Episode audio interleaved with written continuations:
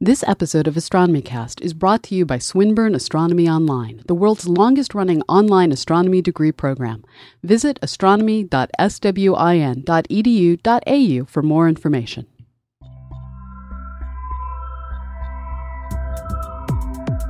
Astronomy Cast, episode 177 for Monday, February 15th, 2010.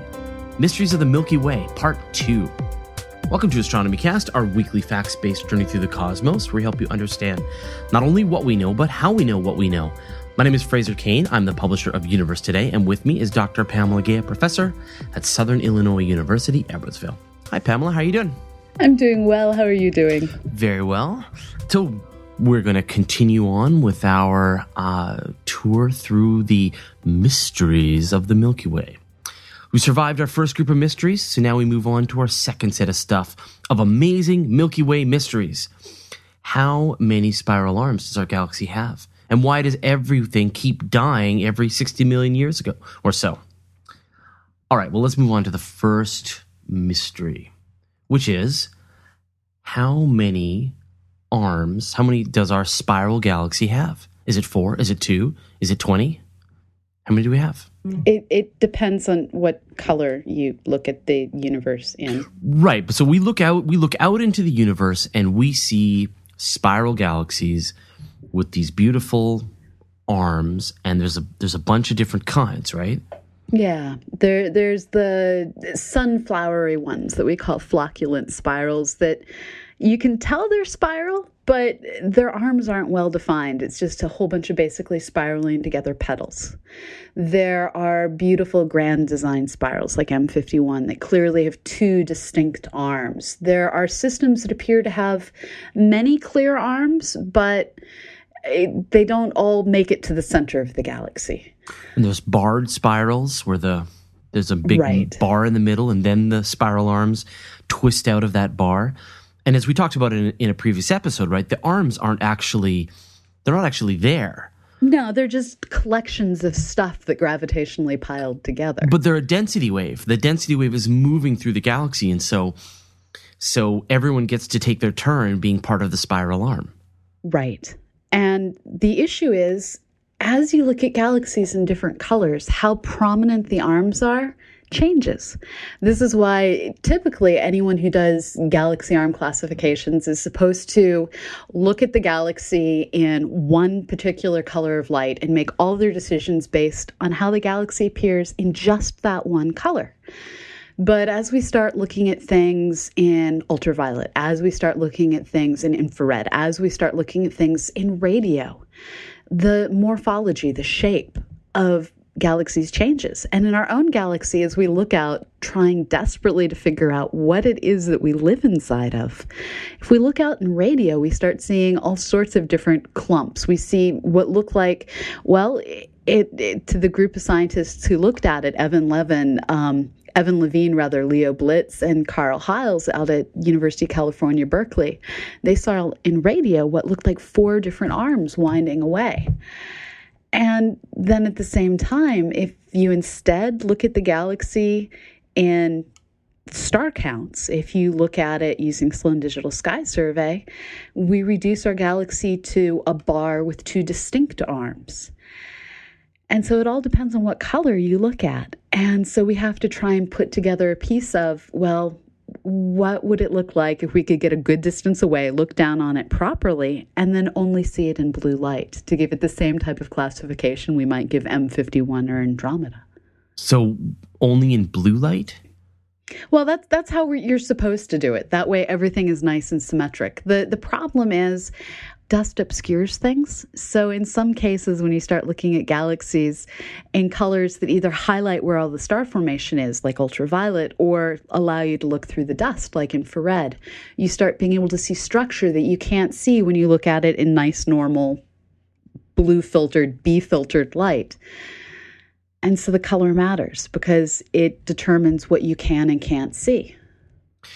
And so, if we were to look at our galaxy from far away with that blue light, how many spiral arms do we have? Probably, probably two, and some fragmenty things wanting to be arms. That's that's amazing that they could figure that out. Yeah. You know, it's like you know, you're standing in the middle of your house and you don't know what color your house is and you're like quick what color is your house? And you're like well i can see a reflection of my house off that window from that other house. So i think it's you know, it's, it's, it's white but yes. i can't really tell. Yeah right. that's amazing that they can do that so. And and we still can't see the other side so there could be chunks of arm that we can't see. All right well, let's move on to our next question our next mystery. Where are all of our sibling stars so, where are all the stars that formed out of the solar nebula with us? And I guess we can see, right? We can see when we look we look out in space, we can see star clusters at various points, right? There's these these nebulae like the Orion Nebula, these you know star forming, the Carina Nebula, the star forming regions, and then we can see these open clusters of of of stars where there's you know, a large collection of stars, like there's the Pleiades, where they're still kind of together and they're surrounded by some nebula material, and then these wider open clusters, and then they break apart and they're completely gone. So, sh- where are all of our sort of siblings? We don't know. Should we be able to see them? Is that, you know, is that puzzling that we can't see them, or is it just normal to expect that after 4.6 billion years, you won't be able to see the stars that you formed with? Like all siblings, you go through a period of not liking to talk to one another. The problem is with stars, you never get past that period. Initially, everything starts out bound together in a nice knit star forming region where you still have wisps of dust spanning from one object to another as they all collapse together and warm up their star forming region.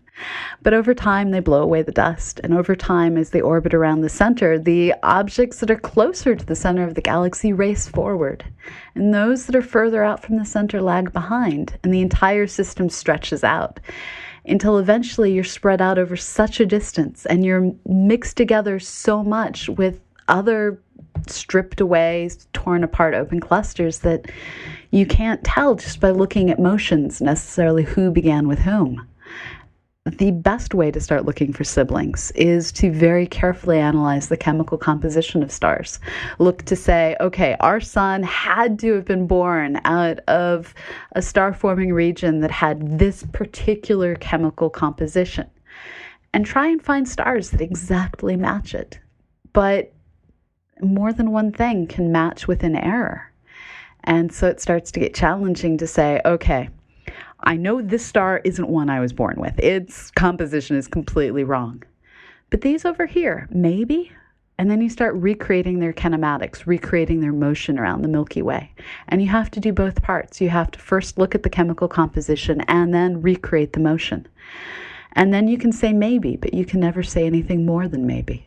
It's kind of similar to the way that we've discovered, or we astronomers have discovered, tidal tails of other galaxies that have been destroyed by the Milky Way, where you can see this stream of stars that are separated, but they all have very similar they have a very similar direction and they in many cases have a similar chemical composition and so you're going to say oh those used to be together and they all have the same age. Yeah, yeah. And so at some point, those all got, you know, brought in together as part of as part of the Milky Way. But we can't seem to find our our how but how far apart could they get over the the 4.6 billion years? I mean, could we could our sibling stars be on the other side of the galaxy at this point? Yeah, they could. And that's the thing is we could have fully ringed around the galaxy over time and interacted with other stars, flung some of our siblings out towards the outer parts of the galaxy. All sorts of different things are possible over this many years. And so it's a challenge. All we can do is is guess and say this one could be. But dating a star figuring out how old it is is an imprecise science. And because there are so many different interactions that are possible, it, it's hard to say with certainty that these two objects have been traveling in similar ways. Hmm. And it's like the there's too many stars that look just too similar to us. It's really hard to say, oh, yeah, absolutely two peas in a pod, and there's the third one, and there's the fourth one, all in this big long line. That would be you know, incontrovertible evidence. But in this case, it's it's too squishy. It's too hard to tell. Yeah. Right. That's a hard one. Yeah. And it's only every 225 million years that we go around. So we've gone around a whole lot of times. Not a lot, though. I mean, we've only been around, you know, a handful, of, a few dozen times since the the Milky Way, till the sun formed. Quite, Yeah. actually, I find that quite amazing that we've only been around. It's like what 220 million years or something like that. Yeah. Anyway. Yeah, 225 million. Yeah, yeah. So we've only, you know, we've only been around a, a handful of times. All right, well, let's move on to our next mystery. So, why does everybody keep dying every 60 million years? I love the way you phrase that. Yeah. Everyone dies every 60 million years. Great, everybody's dead again. Is it 60 million years again? Yeah. So, Yeah. so we have these extinction events where, like clockwork, ish every 60 ish 62-ish. million 60 65 million years we have a mass extinction event where 90% of life on earth is destroyed. Yeah, this this was a very disturbing result again to come out of the University of California Berkeley people. thanks berkeley. Yes yes we get it we get it. The universe trying to kill us. But i mean the last big one right was the was the one that killed the dinosaurs that happened oh you know 65 million years ago. So in fact we should be due shouldn't we? We we are coming up. we're due, you know, give or take a few million years. So, okay, so so is this true? Is that for sure happening? Yeah, this this is work that came from Richard Muller and his graduate student Robert Rohde. And they went through the marine records. They went through all of the fossil records, measuring, counting, carefully keeping track of when did all of the extinctions occur. And it's every 62 million plus or minus 3 million years. And it's just like clockwork, everything dies. And that's never a good thing to discover hmm but it's what they found. And so people have been trying to figure it out. We know that we tend to get hit with things, asteroids, comets, stuff like that. This explains the extinction event at the Cretaceous Tertiary dinosaur extinction boundary 65 million years ago or so, making it due for death again at any moment. And so the question is why? Why does this keep happening? And one of the things that's getting looked at is our solar system basically bounces its way around the galaxy. And as it orbits and orbits and orbits, it essentially goes up and down through the disk. And it's thought that as it goes through higher density and lower density areas, perhaps one of two different things is happening. Either we're getting bombarded with more cosmic rays, which is bad for life and causes mass extinction, or by going through higher density areas, it's causing more asteroid infall, it's causing more comet infall, and perhaps that's causing death, destruction, extinction. But we're not exactly sure what it is, but we're on the right track. And knowing that things die every 62 million years is at least the start to preventing death at any moment. Right. So we can imagine like a warped record going around a record player. Uh, if anybody still remembers what a record is, we need a new need a new analogy. It's like a warped CD, um, and so it's like a warped Xbox 360 game. Do you kids know what I'm talking about? Going around the and and as the and so the sun is like it's bobbing up and down in in the disk of the Milky Way, and so when it reaches the top, it almost kind of pops out of the disk of the Milky Way and gets exposed to too much cosmic radiation from the rest of the universe. And then, and and is that fairly solid science? Is is our Milky Way actually protecting us from cosmic rays? It's one set of research papers. Right. So it's like the Milky Way has a great big magnetic field all of its own, or like a you know its own that's able to protect us, or gas and dust and stuff like that. which paper you read gives slightly different results. This is all completely new science. That's what's so cool about this. It was only back in mm-hmm. 2005 that the 62 million year cycle was discovered. And so now we're going backwards and trying to figure out okay, what's the cause? What's the cause? And we don't have enough data. And so we're looking at models. We're mm-hmm. trying to use models where we don't necessarily have all the measurements we want to reconstruct what's going on. So there's conflicting theories. Right. And then that flip side is as the sun bobs down into the the galactic plane.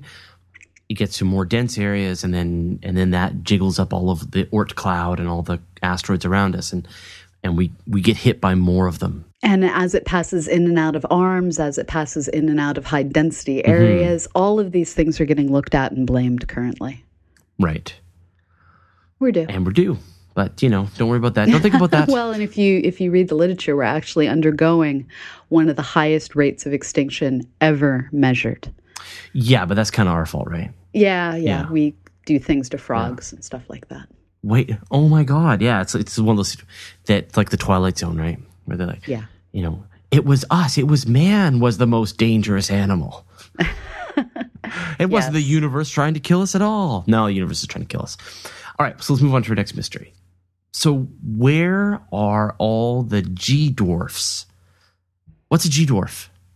It's a nice, happy, normal, regular hydrogen burning star that should still be around no matter when it was formed. These are nice, happy, long living objects. So, these would be a little smaller than the sun, a little less yeah. massive than the sun? Yeah. And so, should have a little longer lifespan than the sun? Yeah. And smaller stars are more common than bigger stars? Do you follow my line of reasoning here?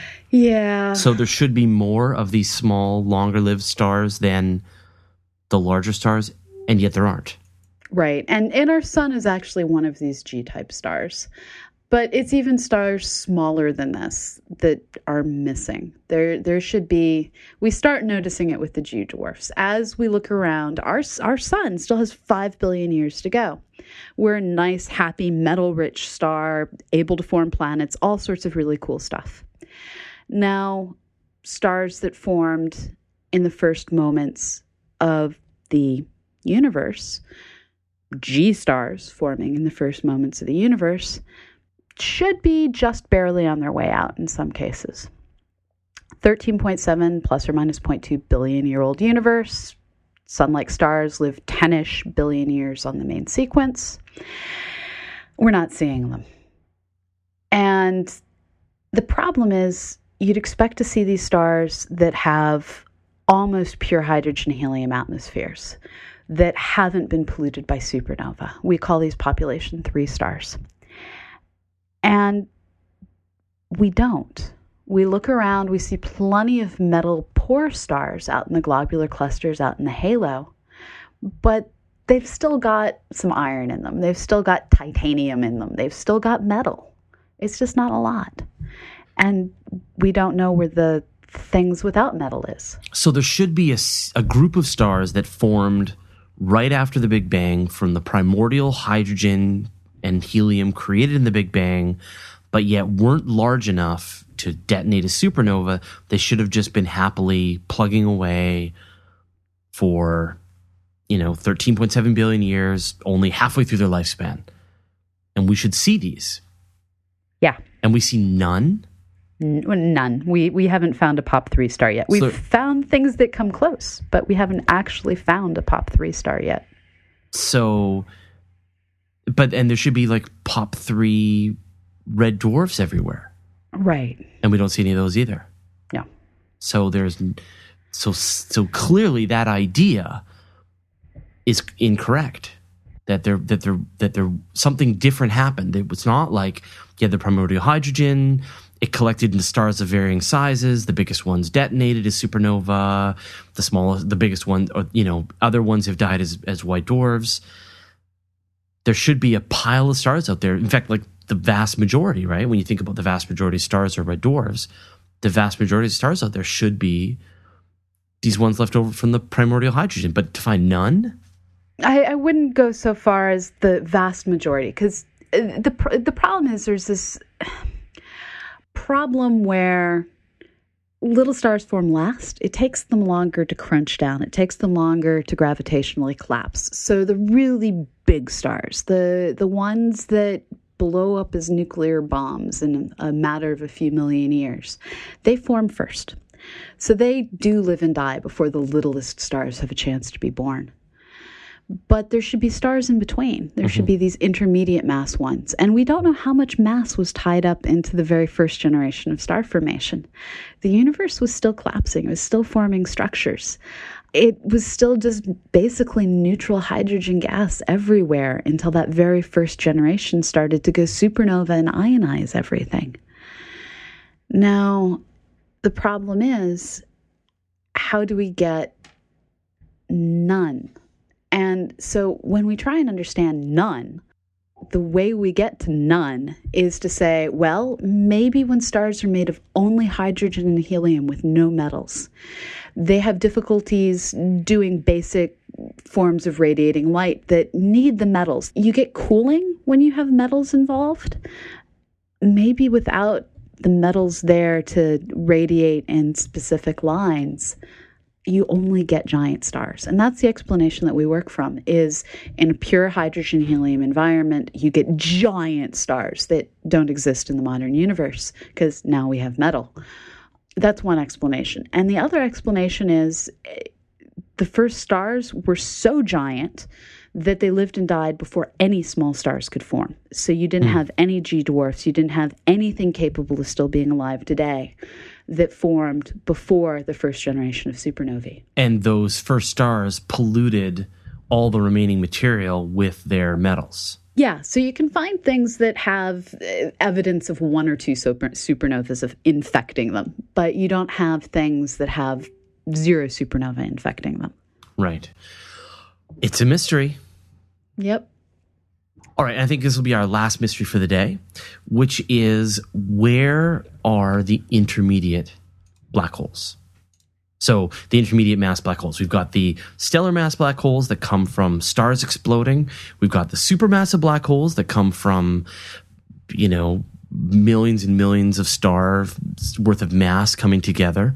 But why is there very little in between? You would think that you would have stars be putting together, creating larger objects, black holes merging together, collections of stars collapsing down together, or maybe even some of those we talked about those those monster stars in the beginning. Maybe they would only have hundred times the mass of the sun, or a thousand times the mass of the sun, but we don't see that at all. So why not? We don't know. this this is probably going to be one of the most boring mysteries. Uh, yeah, stellar mass black holes. We get them, we find them. They're sitting there in binary systems waiting for people to discover them and watch gravitational radiation take place and get Nobel prizes. Mm-hmm. Life is good. We see them in the centers of galaxies as supermassive black holes and maybe someday someone will get a Nobel prize for that. But it was two different research teams that argue about it. So who knows? But intermediate mass black holes, well, we tried looking in globular clusters. They looked like a good place. Didn't find any. We've tried looking in dwarf galaxies.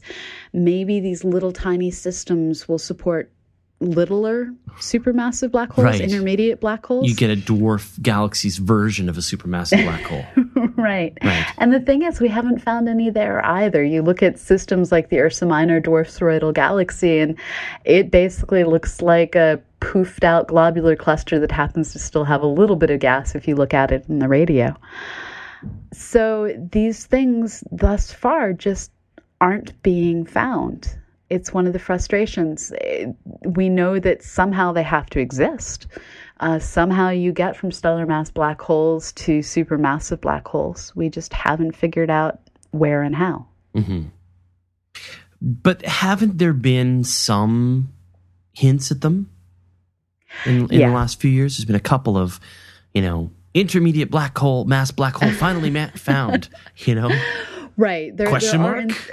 finally found?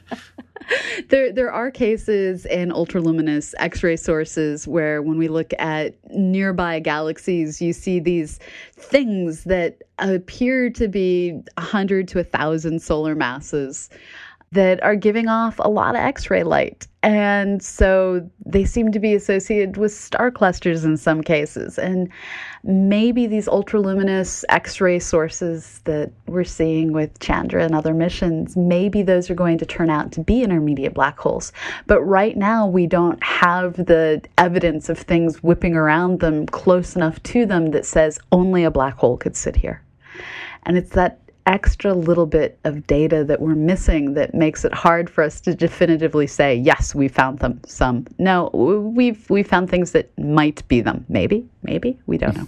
Right right. Right because if you can calculate the orbit of the object moving around that'll tell you with incredible precision what its mass is.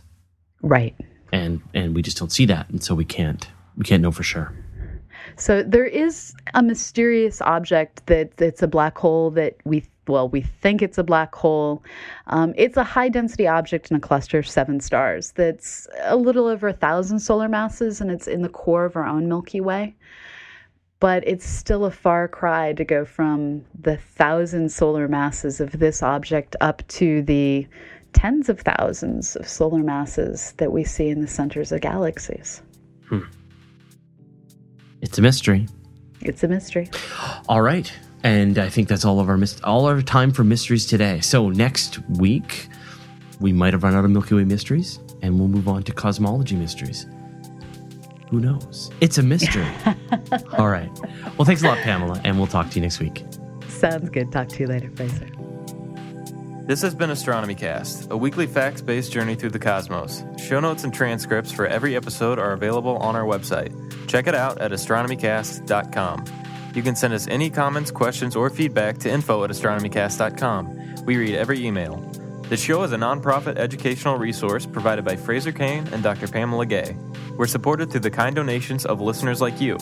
If you enjoy Astronomy Cast, why not give us a donation? It helps us pay for bandwidth, transcripts, and show notes. Just click the donate link on the website. All donations are tax deductible for U.S. taxpayers. You can support the show for free too. Write a review or recommend it to your friends. Every little bit helps. Click support the show on our website to see some suggestions. To subscribe to the show, point your podcatching software at astronomycast.com slash podcast.xml or subscribe directly from iTunes.